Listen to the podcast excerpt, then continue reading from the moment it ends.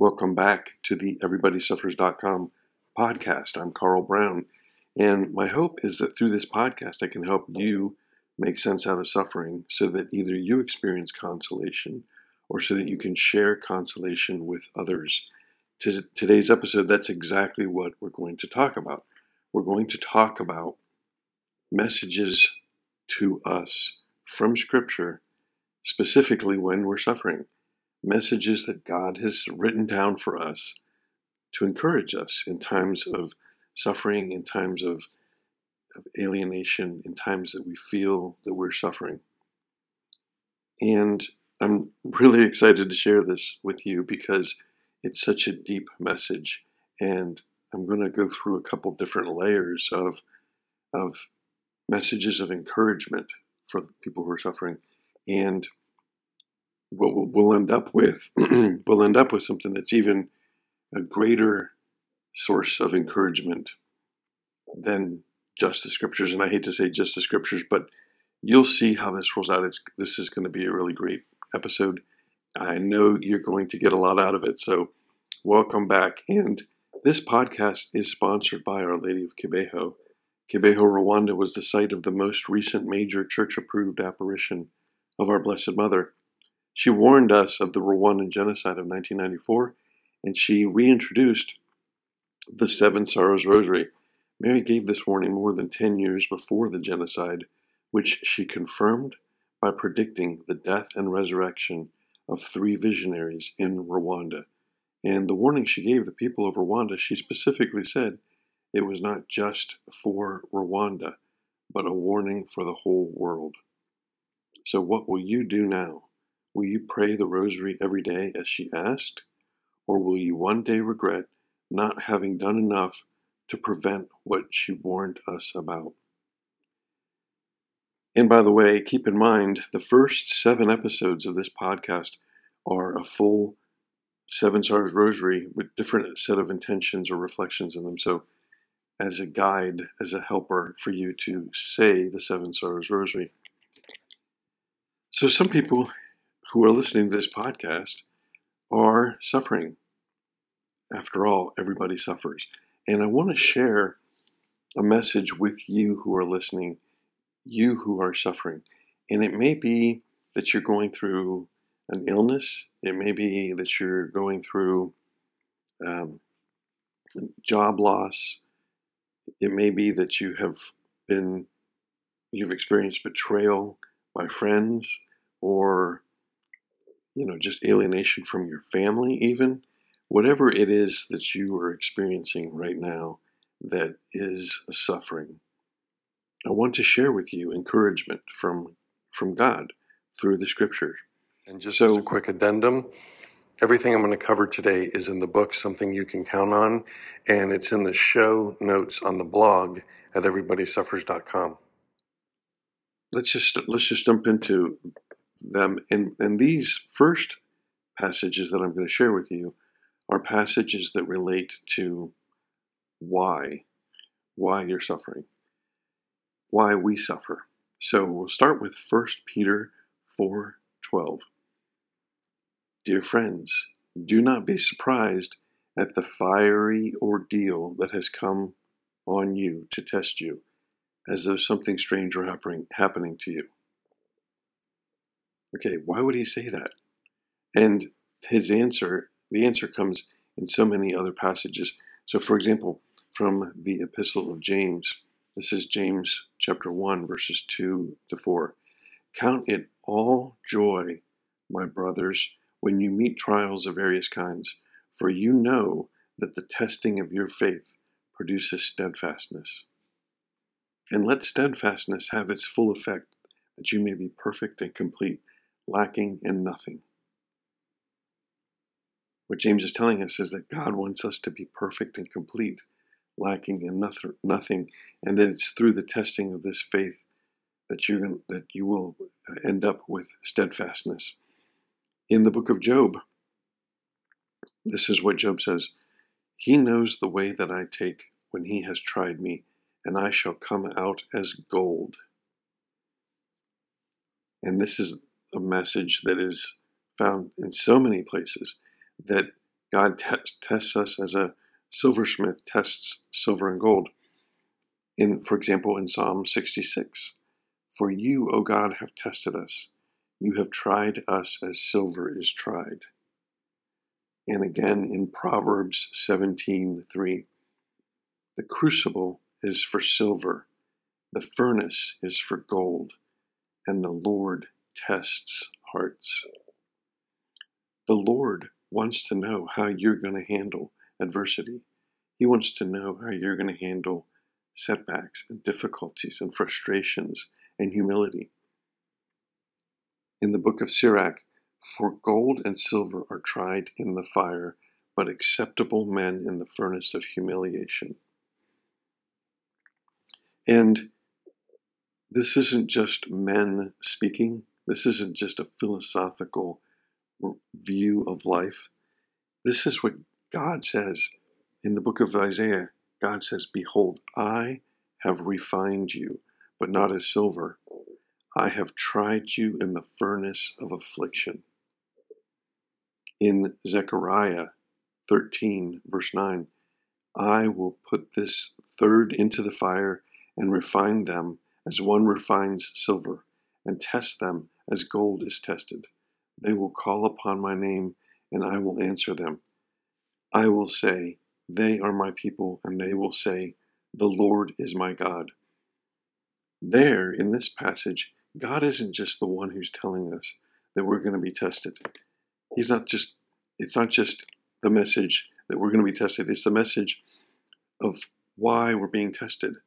It's, it's for steadfastness, but it's also for a deeper relationship with God in Malachi chapter 3, verse 3 He will sit as a refiner and purifier of silver, and he will purify the sons of Levi and refine them like gold and silver, and they will bring offerings in righteousness to the Lord.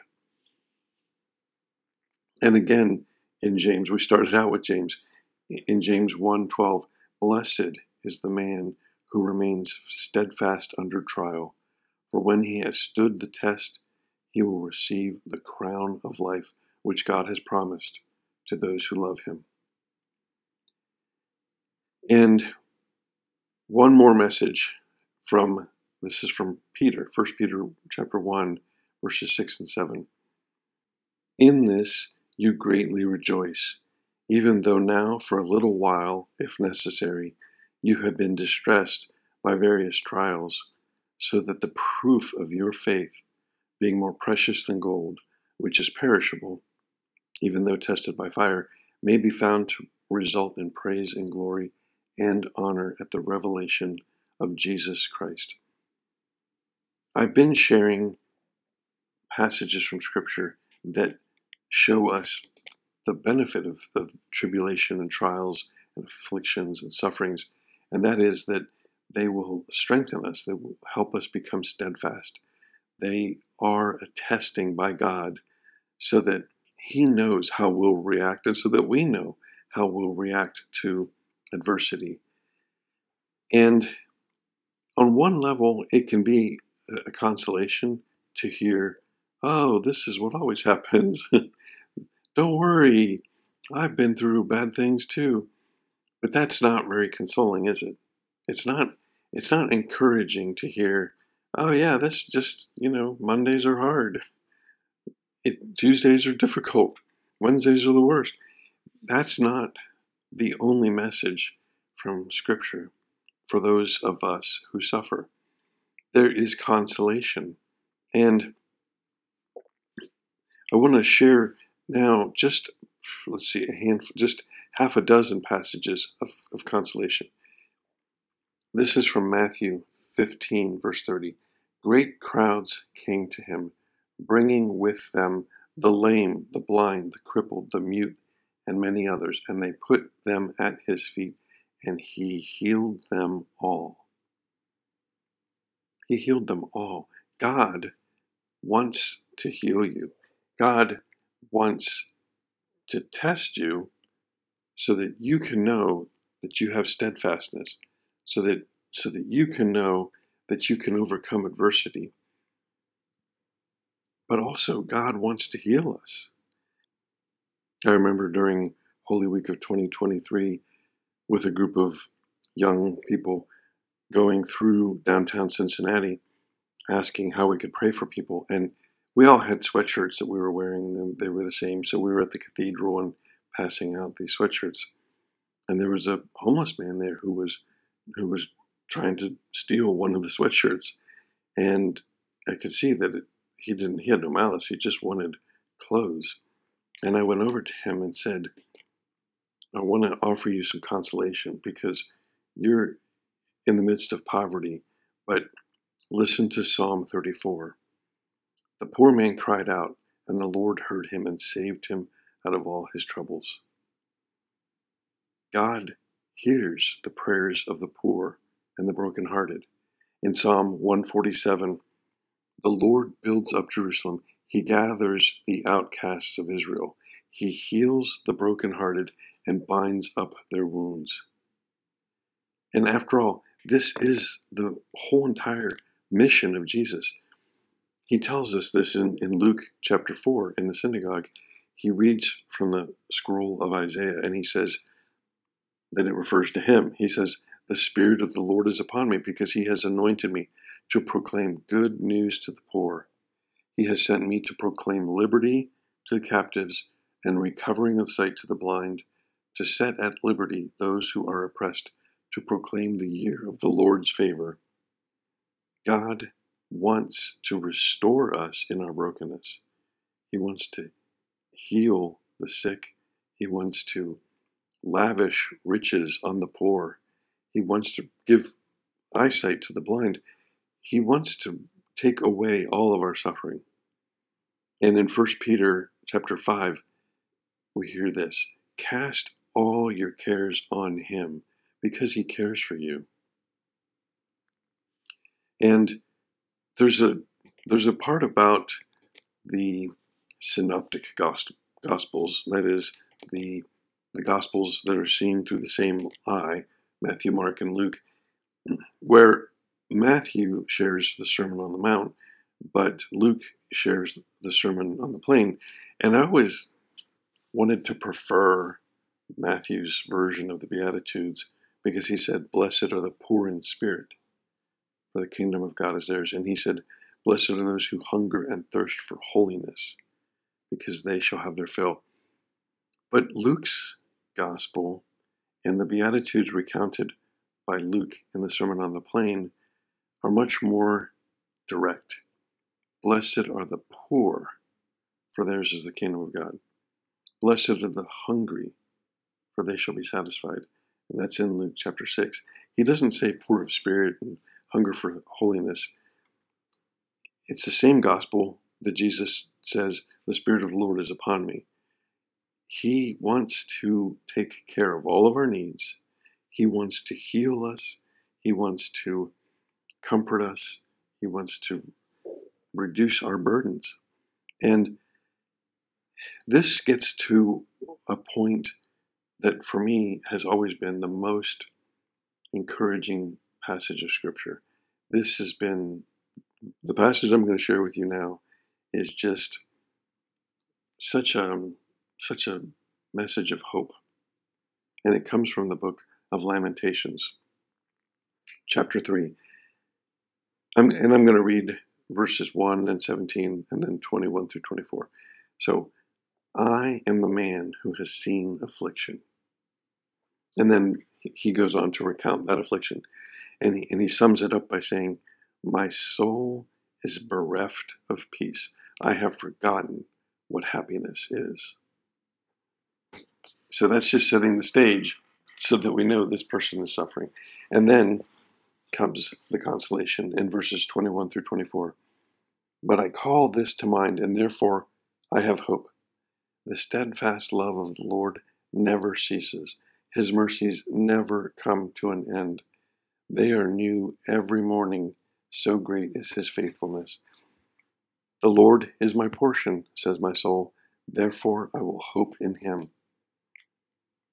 What a great message of, of consolation and hope it's not just God saying, hey, I'm going to try you, so suck it up, buttercup. And it's not just God saying that He wants to heal us, but He's saying that every day is a new day. Every day is a new opportunity. And here we're moving from messages in Scripture that are encouragement or consolation to a message of, of daily hope. And and I want to share with you the message of hope from a natural theology of just looking at nature to see what we can learn about God. And it's shown here in Lamentations 3. This I will call to mind. His mercies never come to an end, they are new every morning. Every day the sun rises. Every day it's a new dawn. And eh, in a, in a certain sense, every week is a new week. And every month the, the moon is renewed. But every year the, the seasons are renewed and we move from the dying of fall and the death of winter into a, spring of hope. And in this way, I can see the value of Psalm 19. The heavens declare the glory of God, and the sky above proclaims his handiwork. Day to day pours out speech, and night to night reveals knowledge. And here's what I'm getting at. From the dawn of creation, God made it so that every day we would see a new sunrise.